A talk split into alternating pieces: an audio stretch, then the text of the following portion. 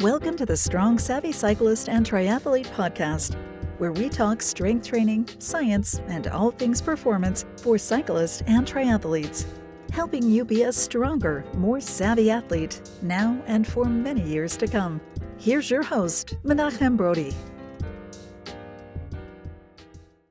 Hey, everybody, and welcome to episode 167 of the Strong Savvy Cyclist and Triathlete podcast. This week we sat down and hung out with Tony Gentilcore. Actually, he and I have hung out quite a bit, and we just kept forgetting to hit record for the podcast. So this time we remembered to hit record for the podcast, although we almost didn't.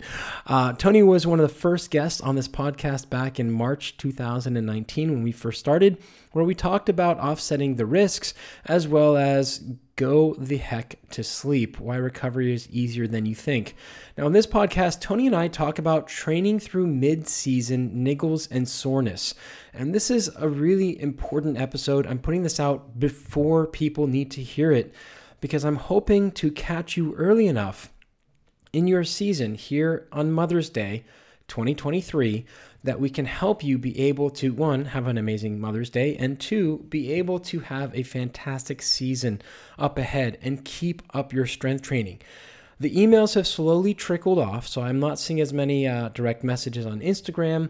Uh, the book sales have slowed down uh, a bit for north america and the uk which usually tells me that most people now have strength training out of sight out of mind. And this episode will hopefully keep you going strong through the season and having your truly best season yet from personal bests, how you feel, how you look, and how you're able to train to stay healthy and strong.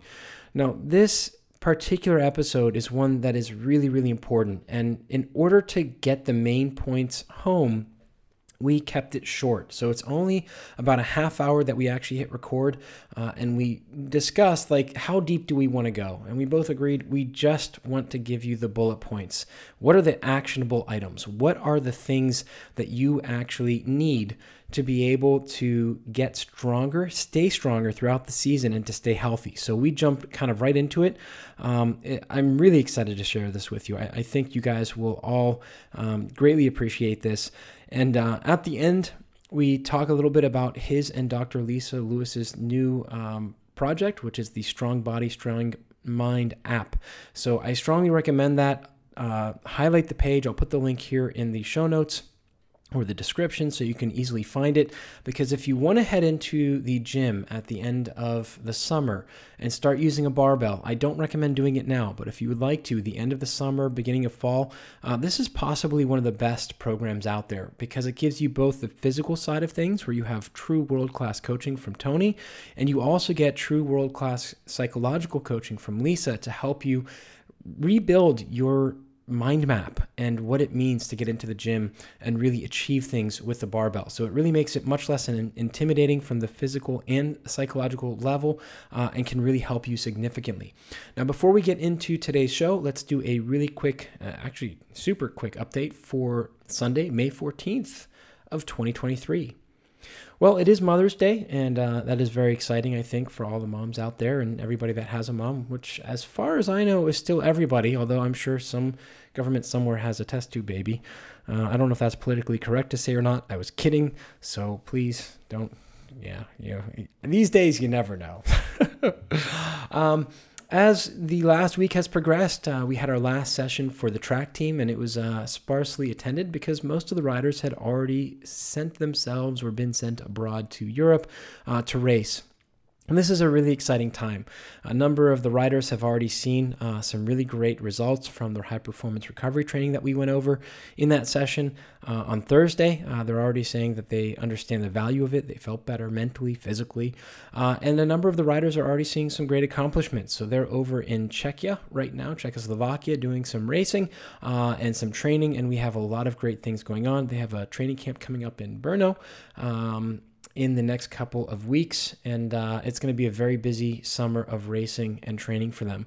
Uh, along the summer side of things, we have a number of riders who are getting ready for some pretty epic gravel rides, and uh, a couple of the individuals that I've worked with in the past have actually uh, got back in touch with. They've reached out to message me.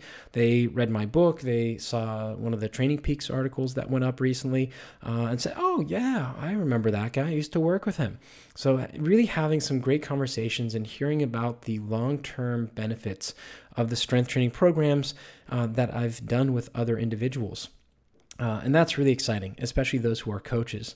Uh, in fact, one of the uh, Big Gear Blueprint longtime participants, um, she has one of her athletes is the first from Tenerife to uh, ride the uh, Volta Espana uh, for the Femmes, which is really exciting, and has been having a, a, really great time. So that you know, that's why I do this. Is just meeting someone, and I actually ran into somebody this morning from my CrossFit days. So she was actually uh, a competitor to the woman that I trained here, uh, who wound up finishing third in the nation uh, for CrossFit.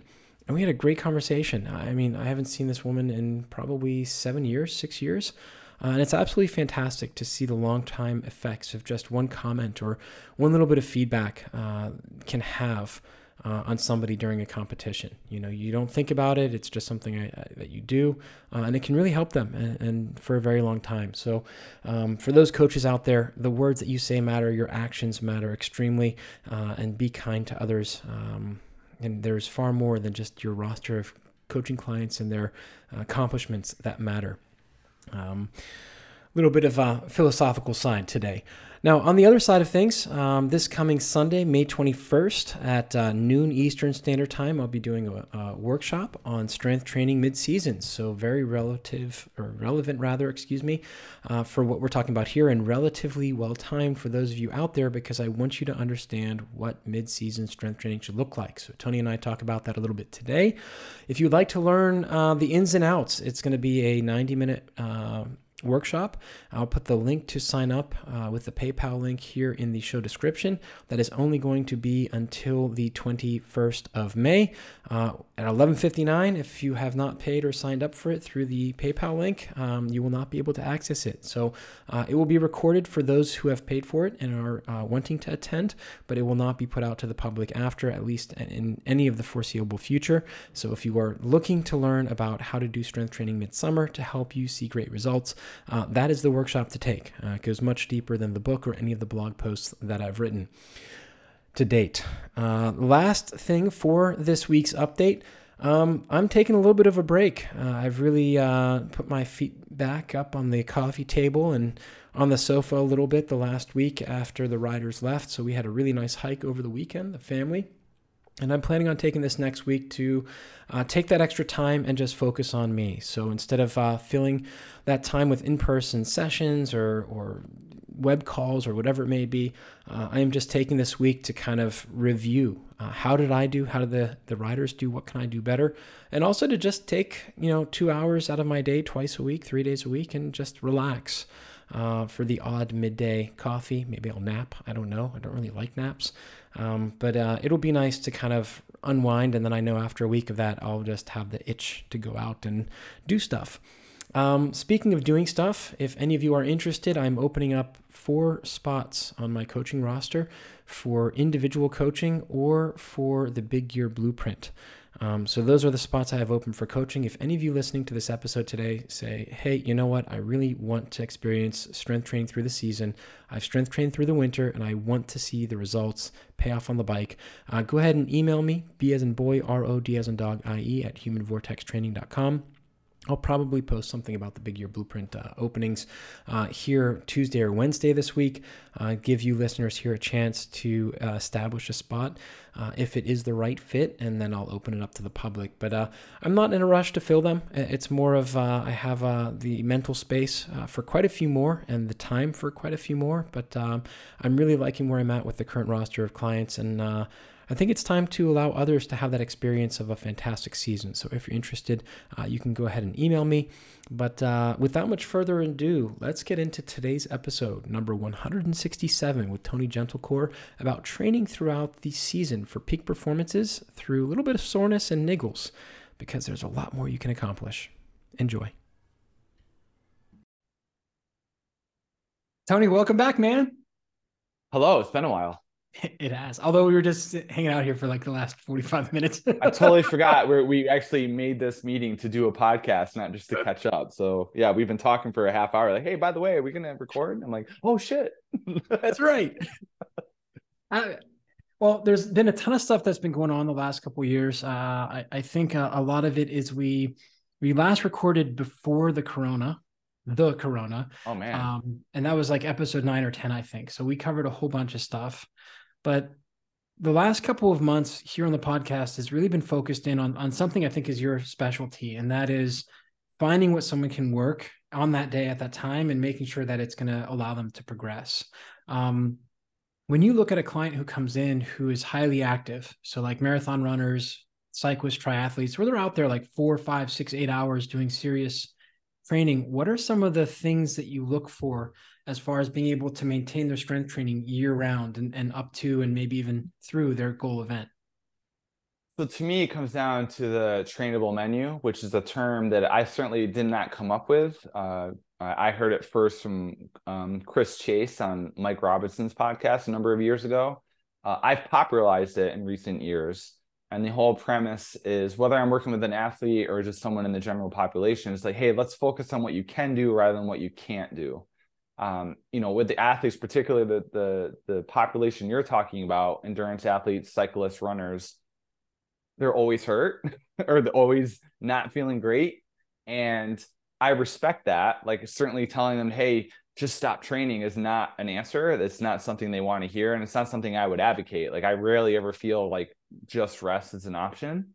Uh, I feel like we can always find ways to train around injury or through injury, so to speak and, and certainly having a conversation uh, you know on pain and what that actually is it isn't it doesn't always mean damage it, a lot of I I often liken it to like a smoke alarm it's the body giving you a heads up like hey something's off here we don't like this what are we what are we doing and that can just be a matter of in the weight room um, at least what what I have control over uh, is like talk is, is, coaching and queuing up a certain lift. So like if a um, if a bench press hurts their shoulder, or maybe a, a deadlift bothers their back, or squatting bothers their knee, rather than going through this 24 point assessment where they feel like they're under the underneath this microscope and they feel like a patient i've stopped doing that and i'm more like okay well let's look at the actual lift let me watch you perform the bench press the deadlift the squat whatever it may be and let's see if i can cue you out of it being painful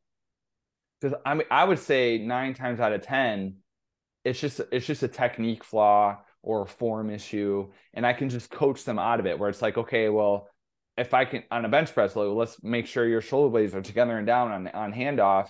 Now your shoulder's a little bit more protected. It doesn't hurt anymore. Great, problem solved. That was the issue. It wasn't like we have to do like this corrective exercise 10 week course. like we can still train. So that would be number one. Number two would be looking at uh, volume or intensity of exercise and auditing that as a coach. So if if if I have an athlete saying, "Hey, my shoulder hurts, my knee hurts, my lower back hurts, my ankle hurts," via training with me, then I'm like, okay. And it's and it's been and I'm not saying just once. Like once, I'm not I'm not I'm not sending off the alarms yet because it happens. But if it's been a, a constant theme week in and week out, like, hey, this isn't getting better, then I have to be like, well, let me look at the program and let's look at your volume and let's audit that or, or address that to some capacity. So maybe it's a matter of like, okay, well, we've been doing five sets of five on your trap bar deadlifts, and, and you notice your back doesn't doesn't feel great the following day. All right, well, let's maybe do two sets of five on one day, and then do two sets of five three days down the road, same volume overall in the week, but we but we give you some days to recover from that because of course they're going to be running and biking, etc. So let's see how they handle that. And if that solves the issue, great. It was just a matter of like cutting the volume in half per day and then and then addressing it that way. Does that make sense? Yeah, and the first part you mentioned about the trainable menu, um, what you described at the end of a 10 week course of corrective exercise, that's what I'm seeing now.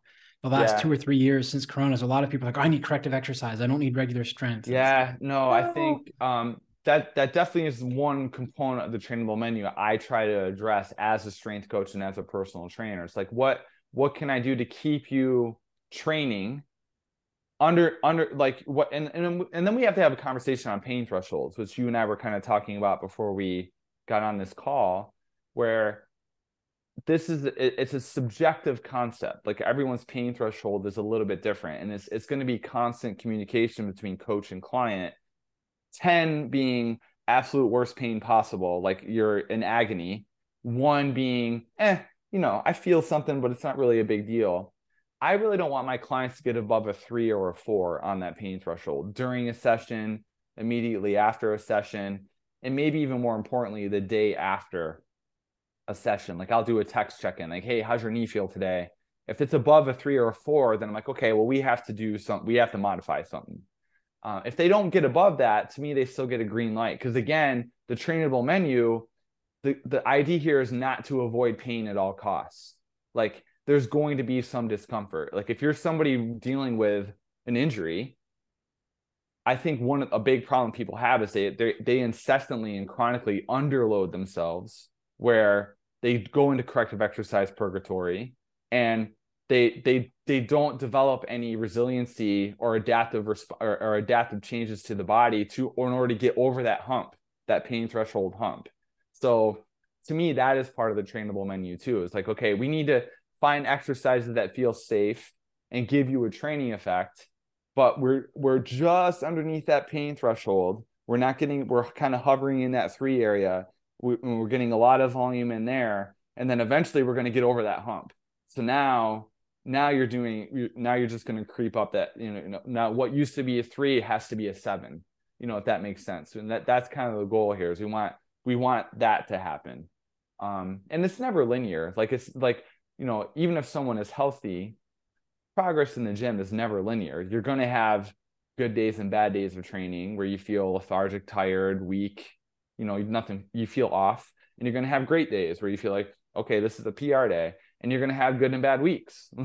but as long as the trend is inching up over the course of a year, that's that's really what we're after, or six months or whatever.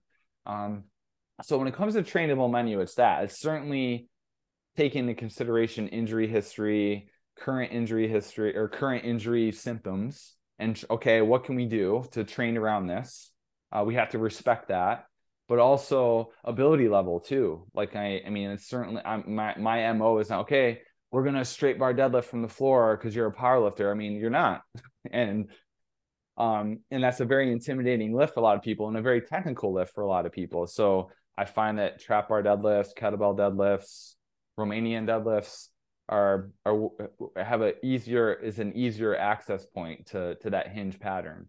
Um, so at the end of the day, it's, it's really empowering people and giving them a, a, a little bit more competency in their in their training.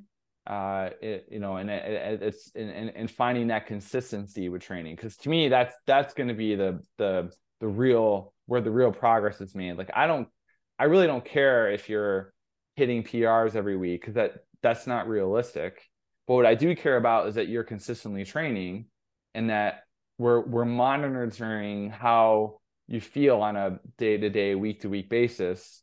So then we can we can temper our training that day. I mean, I've never written a perfect program. Like I'm I mean, clients walk in all the time and hey, my kid was up all night. I don't feel great today and what was planned gets thrown out the window and it's like okay here's what we're doing today we're going to figure out what you can do because obviously we're not going to work up to a heavy triple back squats and then because there's it's just gonna it's gonna kill them um and i think it goes into this conversation you and i are always having about people feeling like it's not a a good workout if they're not leaving the, a session feeling like they just had a you know got punched in the face 14 times and like they can't walk uh to me that's that's absurd and it's ludicrous and i always tell my clients like if you leave a session feeling like you can do more That is a good thing.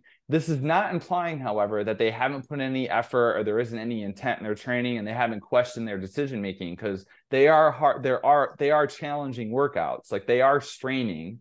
It isn't like la di da di da. We're doing squat. Like it isn't that. Like they are they're doing some work. But at the end of the session, like you know, I probably uh, I could do a little bit more. Good. Go home. Go rest. Go to sleep. Go eat. And then to me, if they leave a session feeling like they could do more, it, it's probably a high likelihood that they're going to come back two days later when I see them again, or three days later when I see them again, or next week, whatever that may be, and they're going to get after it again. And that's where people make progress is the workouts where you just show up, get the reps in, you do what's on the program, and you leave. I call them 80% workouts. So like 80% of your workouts is just like humdrum, mundane, not sexy. You get your work in, you leave you know the other the other 20% is divided in half where you have 10% of the time you feel like ass and you just like gravity feels heavier that day warm up weight feels heavy. You know you could be sick you could have poor night's sleep you had a bad day at work. It's just not there. It happens. And then the other 10% of the time are the workouts where you feel great you kind of push the limits you maybe hit a pr you push yourself. Those are those are both those both of those scenarios are going to happen but 80% of the time, you're just going to show up to the gym and get your work done and feel like, okay, that really what that was kind of a nothing burger of a workout.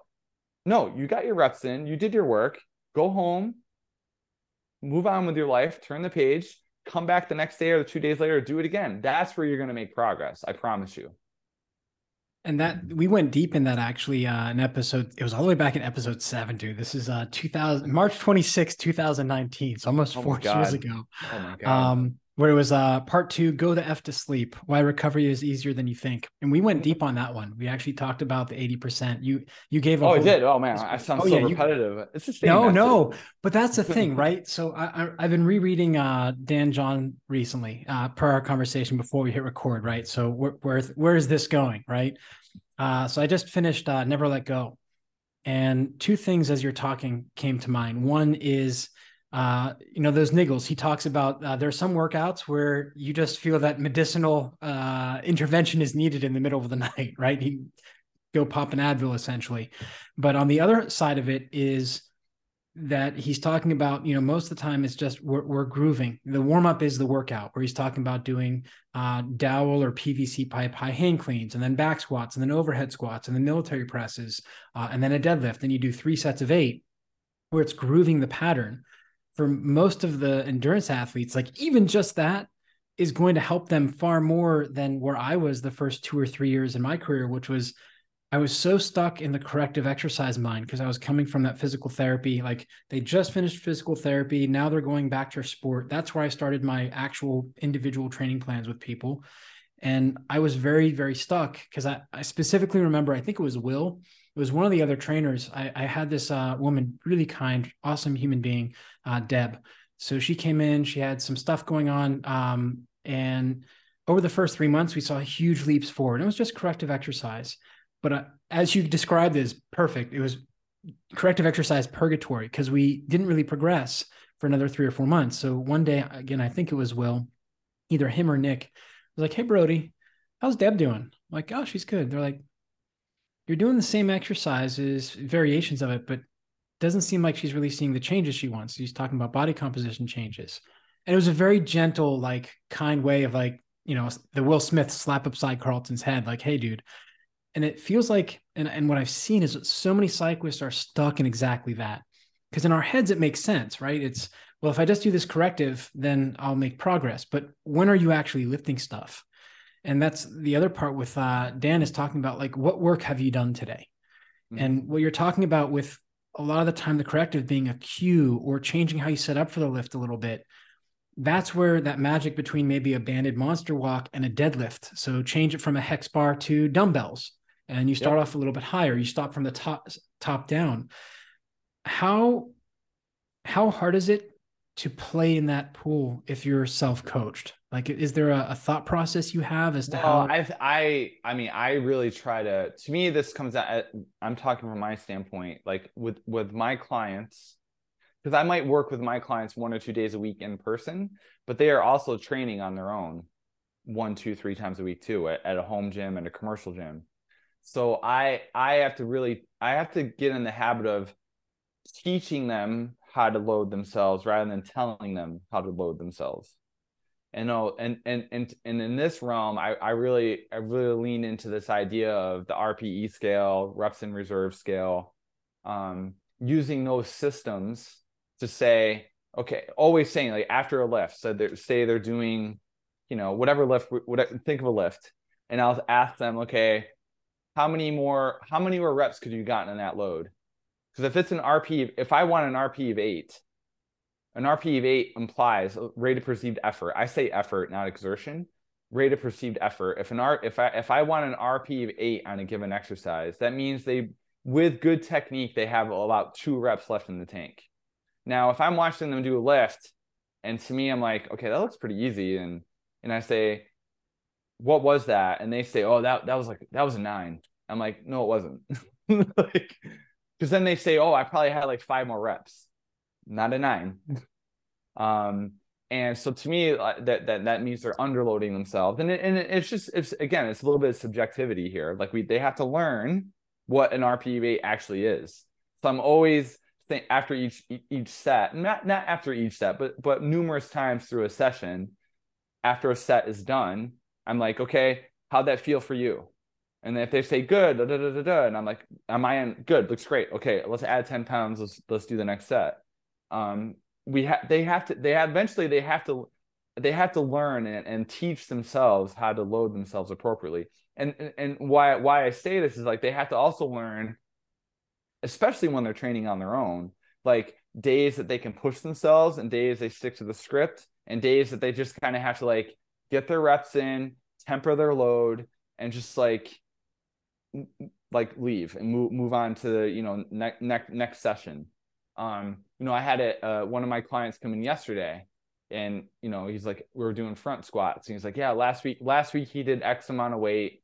This week he's like, yeah, my knee doesn't feel too good, and you know, so we had a conversation where they where he was on that pain threshold, and he's like, oh, I'm not, I'm, it's like a two, and to me a two is like, okay, we can, we're fine, you know, and I was like, he's like, oh, I still kind of feel it, and so I was like, okay, well let's let's take some load off and let's just do a slower lowering or slower eccentric and just focus on that. And and he was kind of put off by that because he was he just saw that he was doing less weight compared to the week before. Whereas me i was like no you you are still training and getting some reps in rather than just saying oh i'm going to go home and not do anything.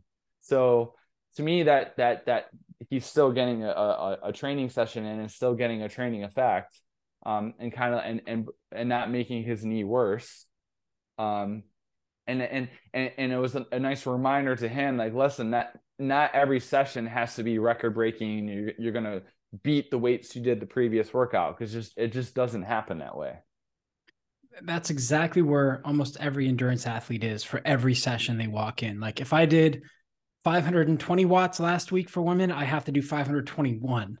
Mm-hmm. And how how do you approach tempering that mentality? Like, is it a process with you? Do you kind of, you know, smack him in the teeth proverbially and say, hey, dude, like, if you want to see progress in your sport of cycling and get stronger, like this is how you're going to get there. And then you you well, get that buy-in for a certain amount of time. Like, how do you? Sure. How I mean, it, it's constant communication, of course. And it, from a strength standpoint, I think you would agree with this. Strength is the one quality that sticks around the longest and i think people forget that. They feel like okay you know if they like if they say they do get hurt or their or life gets in the way or train they just can't train as frequently as they want they feel like they're just going to wither down to like what they were you know like when they first started lifting weights. It's like actually no like it's like 25 days plus or five days. So 30 days where you strength kind of sticks around. You know, the body just needs like subtle reminders to maintain strength and I think with endurance athletes, that's an important reminder. It's like you don't need to go balls to the wall every session with your strength training because you really just kind of have to give it a subtle, like little elbow nudge. Like, hey, we're going to lift up a challenging weight of three on your trap bar deadlift this week. And then we're not going to do it again for three weeks because it, is going to stick around the strength, the strength component. Like now, if we're talking endurance and power, that's a different story. But strength is the one quality out of pretty much all of them that sticks around the longest. That's why it's nice. Like once somebody somebody builds a nice base level of strength, it doesn't take much to maintain it. Right? Yeah. So so with endurance athletes, it's a you you constantly have to remind them of that.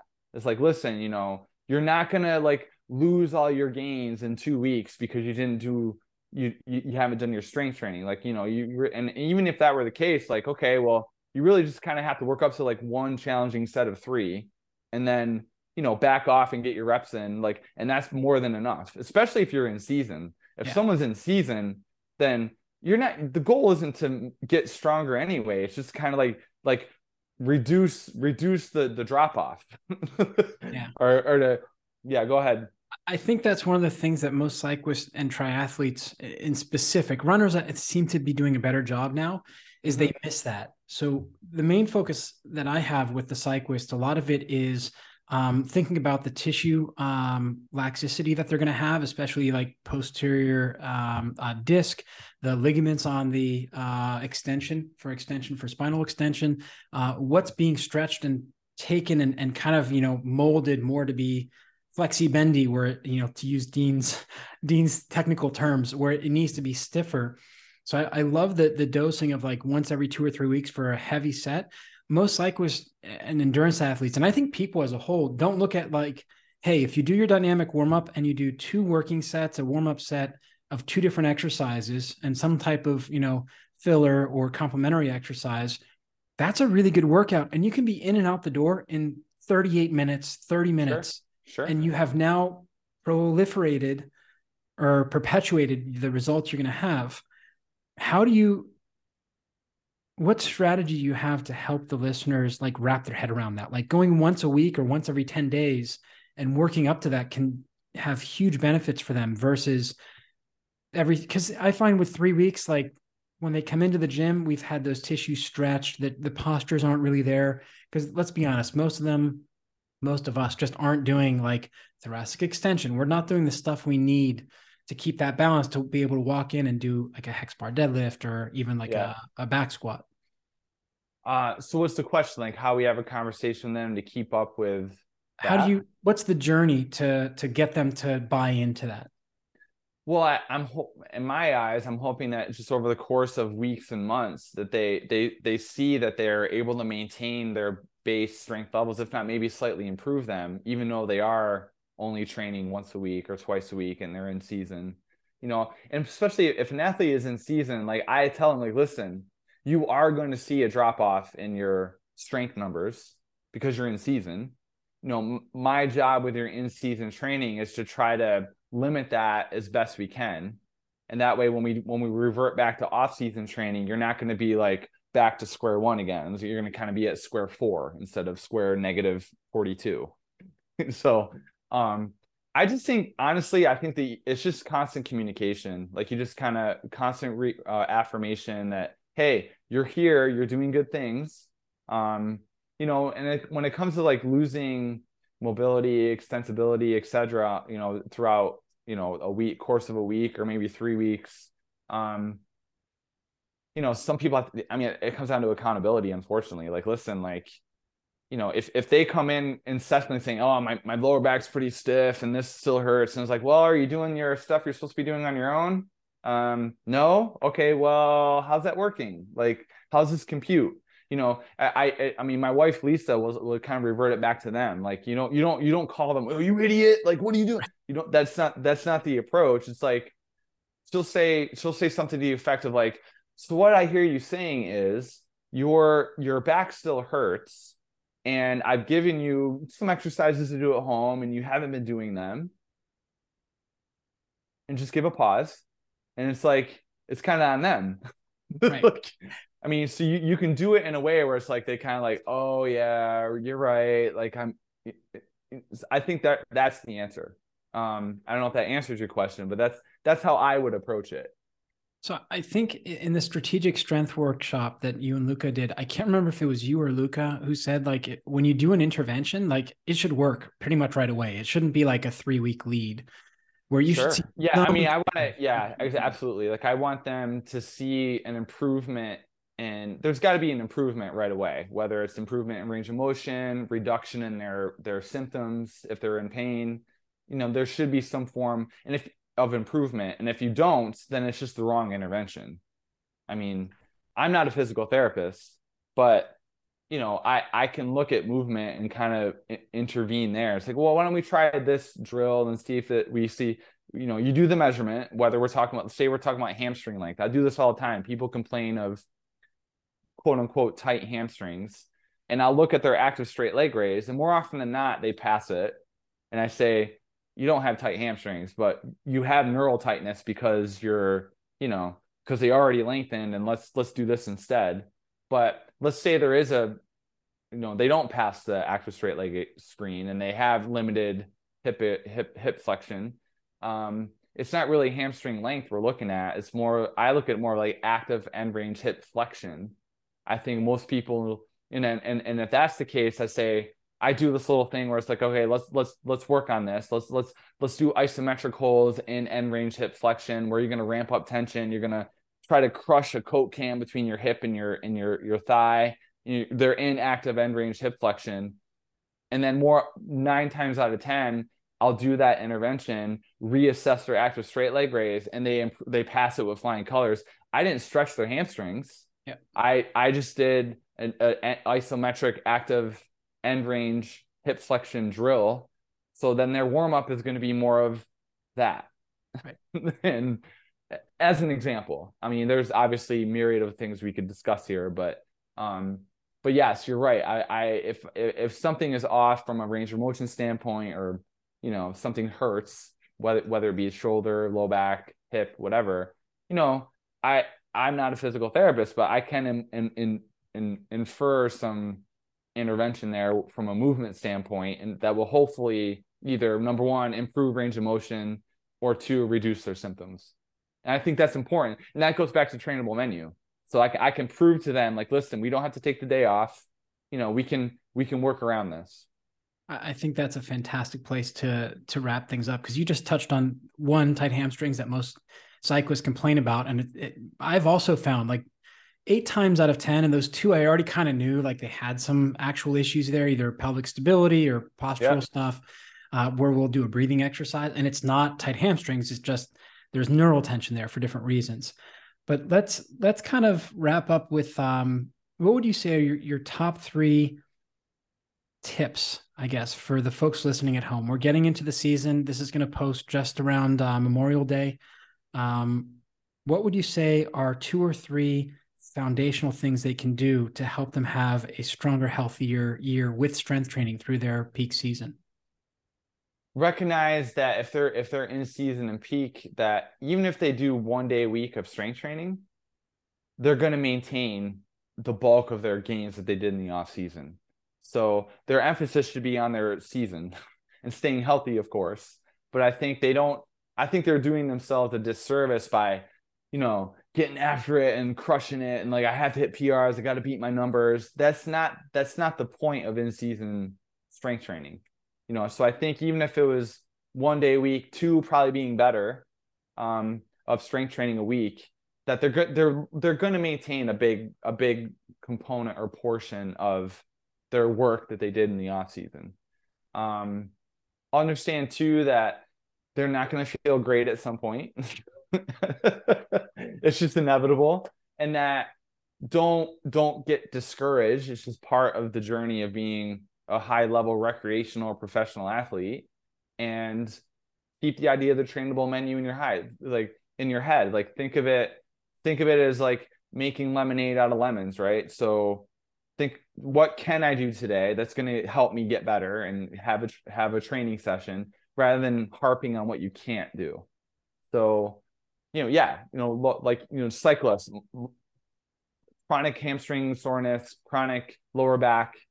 Okay, well, you can go in and do back friendly exercises like pull throughs or hip thrusts and still, you know, doing, you know, all that and and be fine and still get a good training session in and move on with your life. I mean, I mean, I know it's not it's not like profound stuff I'm saying, but it's just a nice I, I find it's a nice reminder or that concept of the trainable menu is a nice reminder and I don't really have a third one. And you you probably have a better third one than I do. I think you know in season training should just be the idea is like just let's let's just try to move get into get into positions and motions that we don't do with our sport. Um, more of that in in in in season training, and then you know just try to maintain or reduce the drop off in strength as much as possible. There's going to be a drop off, and then you know you once the season's over then we can then we can have a discussion on okay what do i need to improve? What do i need to work more on to reduce power output etc absolutely love it man. And um there's so much more. I, I want to refer people back to episode seven and eight i think it was that we had before. And we'll we'll have to figure out another time maybe for like the mid end of season to do like maybe we'll do like a full hour uh, and discuss a little bit more. I'll come with more specific questions because you touched oh, on so good. many different yeah. things that I think the listeners, the light bulbs are just forget a light bulb. They got like a floodlight now, right? I hope so. Jeez. uh, where can uh, folks uh, connect with you? What's the uh, best way and, and how do they find you? Um, my website, which is my name, so tonygentilcore.com. So that's blog, social media, etc the that would be the easiest uh, entry point to to my my world.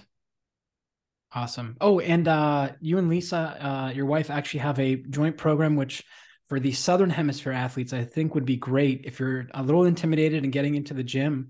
Uh, I can't remember the name of the program off the top of my head. Um, yes. So they, thank you for reminding me. This this this speaks to how, what a wonderful marketer I am. I never mentioned the stuff that I have out there uh, the Strong Body, Strong Mind app, right. uh, which is a beginner barbell based strength training program. So it's three weeks.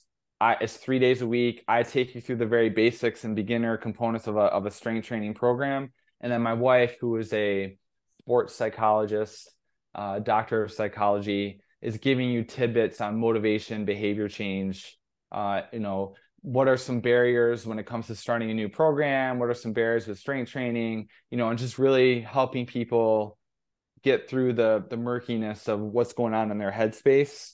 Um, and uh, like we call them mindset minutes. Nothing nothing crazy. So each workout that i write is complemented with a one a one to one and a half minute tidbit from lisa talking about mindset and how to stay consistent how to stay motivated um, with your training Awesome. I, I, think for the Southern Hemisphere folks now, that's an absolute perfect time. So if you're in Australia, South Africa, uh, New Zealand, uh, pick that up because it will really help give you a great track to get into for the barbell. Uh, mm-hmm. Even though I know I said on the the podcast here, you don't need a, a barbell, but kettlebells and bands, you have to have the right guide. So this is a, a great tool. I know Tony's a fantastic coach, uh, and that mentality point uh, from Lisa, and you guys have heard from her here as well on the podcast, uh, can really help you see an absolute stellar takeoff for your next year. Yeah. Uh, Tony, thank you so much, man, for taking time out of your day here. Really appreciate it. My pleasure, dude. We'll, we'll uh, catch or touch base soon. That's it for this episode. Check out humanvortextraining.com for more great content and to keep learning.